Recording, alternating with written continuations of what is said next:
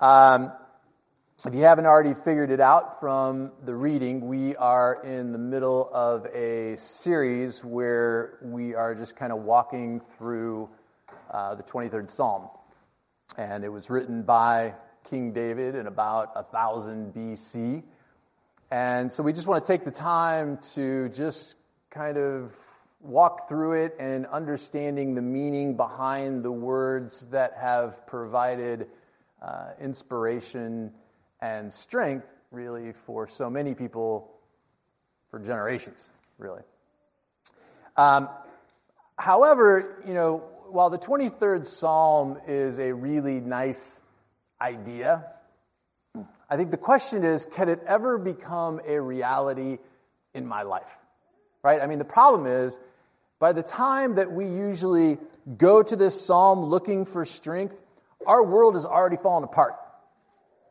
Because most of the time, we live out our lives just the opposite of this psalm, and we find it very hard to relate to the words of leading me beside quiet waters, right? Most of the time, we're living out our lives out of control. And so this morning, I've decided to take a little bit of liberty with the psalm and rewrite it for you. And so I thought maybe this version of the psalm might sync up better with your reality. And so this is a little something I call the real 23rd psalm. My schedule is my shepherd. I shall never slow down. It makes me lie down only when I'm watching TV at the end of a long day. It leads me into deep anxiety. It ignores my soul. It drives me to wake up in a frenzy for activity's sake. For even though I walk through the daily grind, I can never keep up. For my insecurities are always with me. My need for approval, it drives me. It demands perfection from me.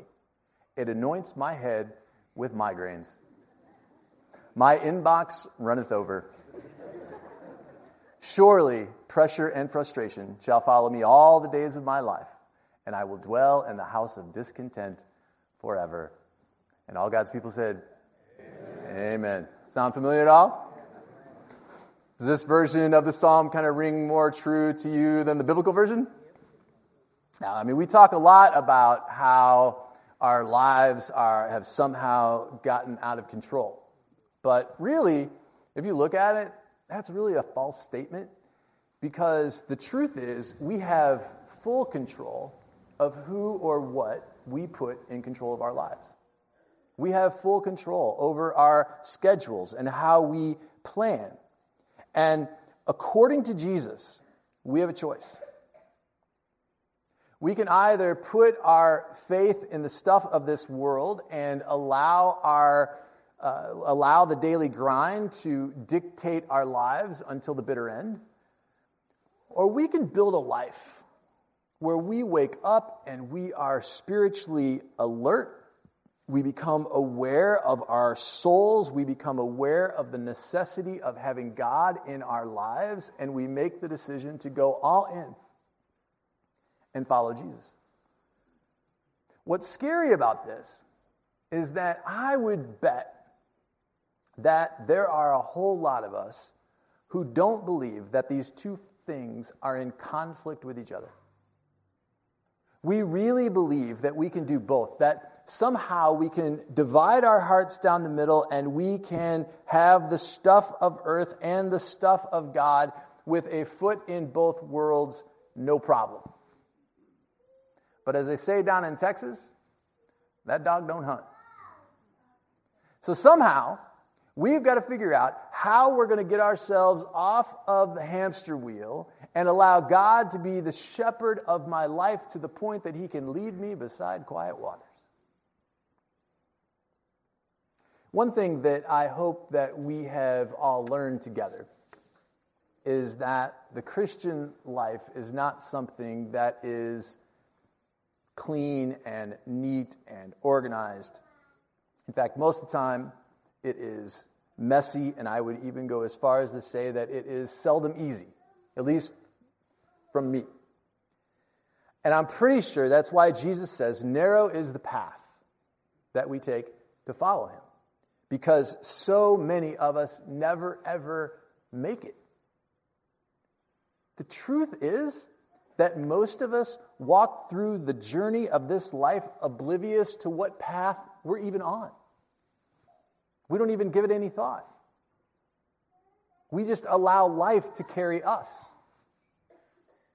And, and I think there is a disruption that has to take place in our lives that wakes us up to be able to see that there is something more than just this world, something more than just this daily grind. I mean, we get complacent, we do our thing, we do the same thing over and over again every day, day in, day out. We check our emails, we check our Facebook, we get a few things done before picking the kids up from school or practice. We're checked out. We allow our schedules to dictate who we are, and we mindlessly go through our days, which, by the way, become years. And before long, you look up from behind the wheel and you go, How did I get here? The word disruption means to interrupt or throw something into a state of disorder in order to, uh, in an effort to prevent normal or expected functioning. And in this case, we're talking about disrupting the daily grind of your life.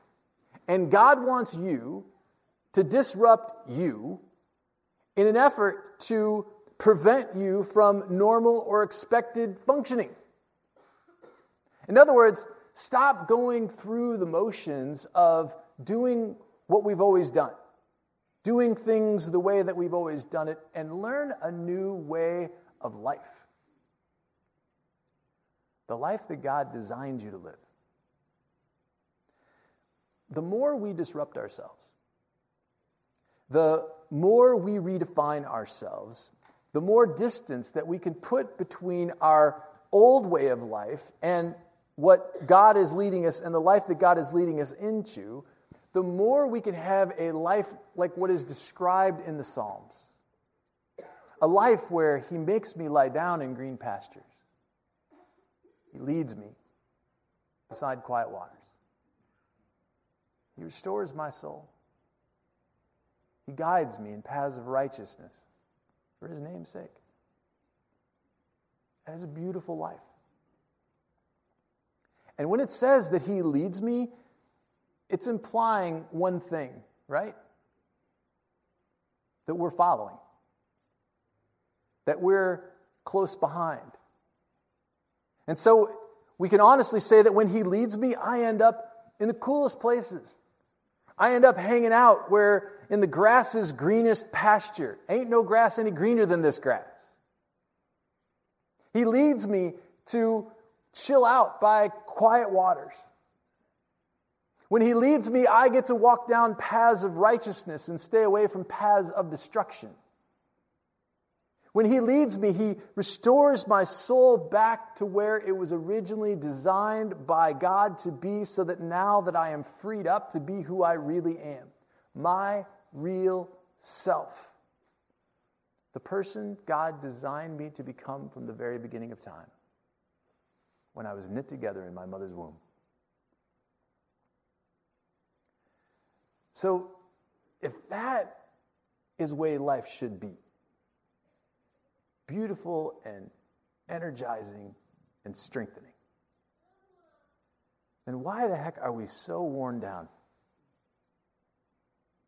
Why are we just dredging through this life tired and frustrated and living completely exhausted? Here's my theory He may be leading but we ain't following.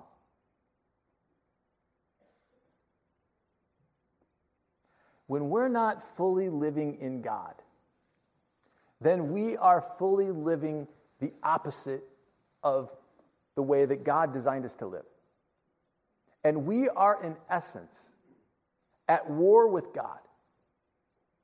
And before you blow that off and say, Look, I'm not at war with God, before you blow that off, just listen to the words of James when he says, Do you not know that friendship with the world means hostility towards God? So whoever decides to embrace the world makes himself God's enemy. It's the old cliche of whoever is not for me is against me. If we are blindly living out our days, life as usual, according to the world, through the daily grind, we're at war with God. There's no getting around it. I mean, look, if you believe that you were created by God in the image of God, if we can just start from that premise, all right, then you also have to believe that God designed us to live out our lives a particular way. Can we agree with that thesis? So, those things that the Bible calls sin are not things that God makes up just to like be a joy buster and ruin all your pleasure. The things that Bible calls sin are those things that go against God's intention of what makes us tick. So, for instance, God designed sex to be within the context of marriage.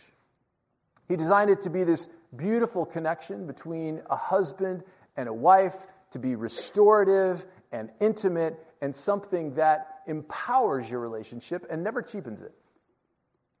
And so when we decide to have sex outside of the context of marriage, we are fighting God's design. And most of the time, people getting hurt.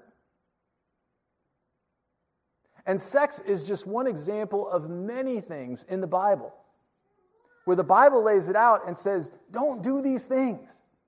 And again, he's not saying don't do these things because he doesn't want you to have a great life. He's saying don't do these things because I want you to have a great life. I want you to live life as I designed it. Being at war with God is exhausting. Everyone around us becomes collateral damage, and eventually it will all come crashing down on us. And so when David says that when he leads me, he restores my soul, what he is saying is that he is leading us back to the way that it should be, or restoring us back to the life that God designed us to live. The Apostle Peter in the book of Acts was talking to a group of people in chapter 3. And he says to them, he says, Look, the time for ignorance is over. You've already played that card. Repent then Turn to God so that your sins may be removed and times of refreshing may come from the presence of God in your life. I love that. Peter says, Wake up and see what's real in this world. Stop living with blinders on and pleading ignorance and realize that what that's doing is we are living a life of sin. A lot of us are in denial about the fact that we're living a life of sin. If we're not following God's will, and we could be mature Christians and we may say, Well, I'm not doing this or this or this, but if we're living against God's will, it's still sin. Anything that goes against God's design is keeping us from experiencing the presence of God, which sucks the life out of us. What's more is it is a burden and it weighs us down, and no wonder we're all exhausted when we're carrying around, lugging around all that baggage everywhere. Peter says, You, you, you want to get freed up? You want to get freed up from your past? You want to get freed up from the way that you've been living? You want to get freed up from the bondage of the stuff that you have been falling prey to? Repent. repent.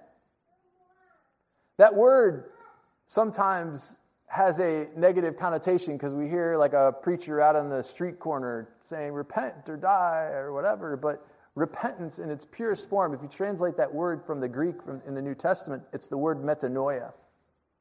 And it means to change my mind. When I repent of something, I begin to change my mind about the way that I am living, about the way that I see my life, I begin to understand that living my life against God is a problem. It's dragging me down, and I'm following the wrong stuff, and I need to change. It is then that we come to the realization that my life is headed in the wrong direction. So when I repent, I change who it is that is in control of my life. I disrupt myself. I make the change from me being the one in the driver's seat, which drives me away from God, to now putting God in control so that I am now able to say, The Lord is my shepherd, and I'm following him. And wherever he leads me, I'm going there. Repentance means you get freed up from all the stuff that holds you back from becoming the person God created you to be from the beginning of time. It means that God is now free to restore my soul back to its original design so that I am no longer enemies with God, but instead I am now walking down the narrow path, following God every step of the way.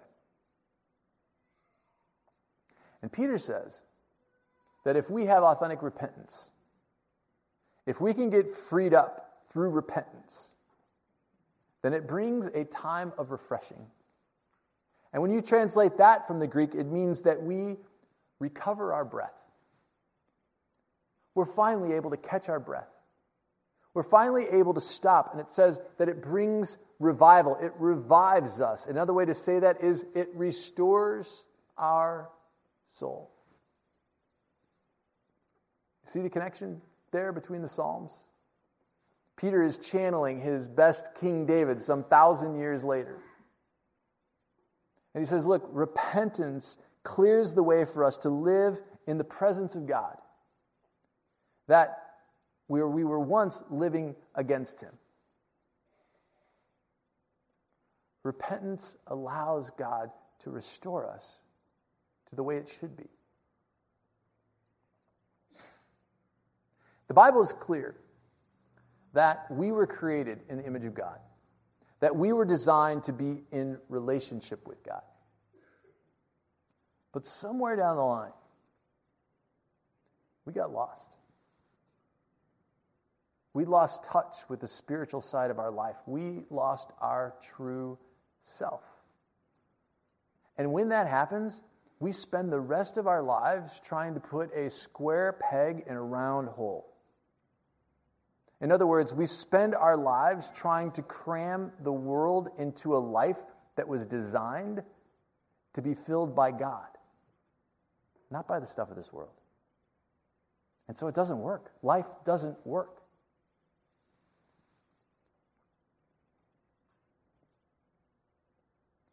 When you find your way back to the person that you were created to be from the beginning, it changes everything.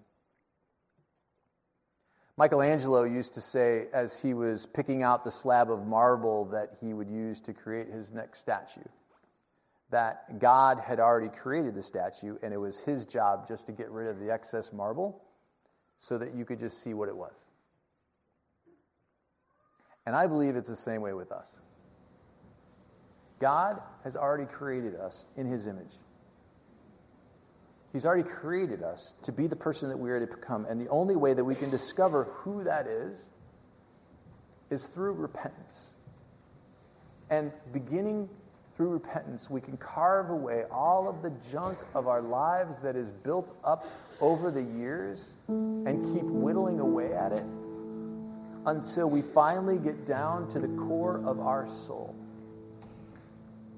And that, that is when we find the essence of who we really are. The limiting factor of how much we grow spiritually will be to the extent that we are willing to disrupt our old way of life and fully create a new self that is who I was created to be in the first place.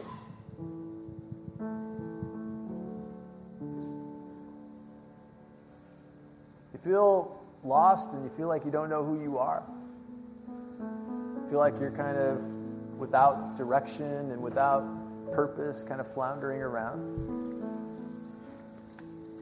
The genius of our life becomes when I fully understand who it is that God created me to be.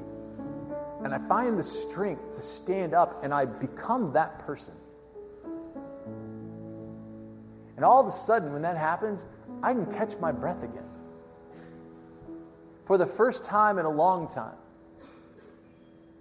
When I'm living in God's design, I realize that I don't have time not to go chill out by quiet waters and curl up with the scriptures and spend time in prayer and find my rhythm and allow my soul to be restored feed the spiritual side of my life.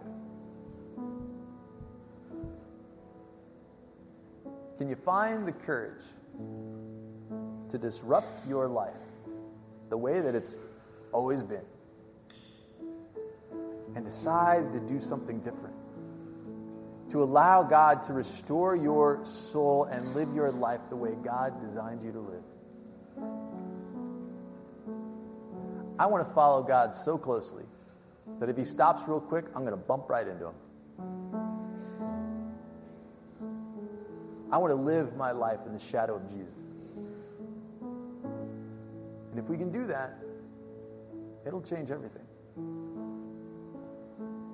I want to close by just reading my favorite passage of scripture from the Bible that I think says the same thing in a different way.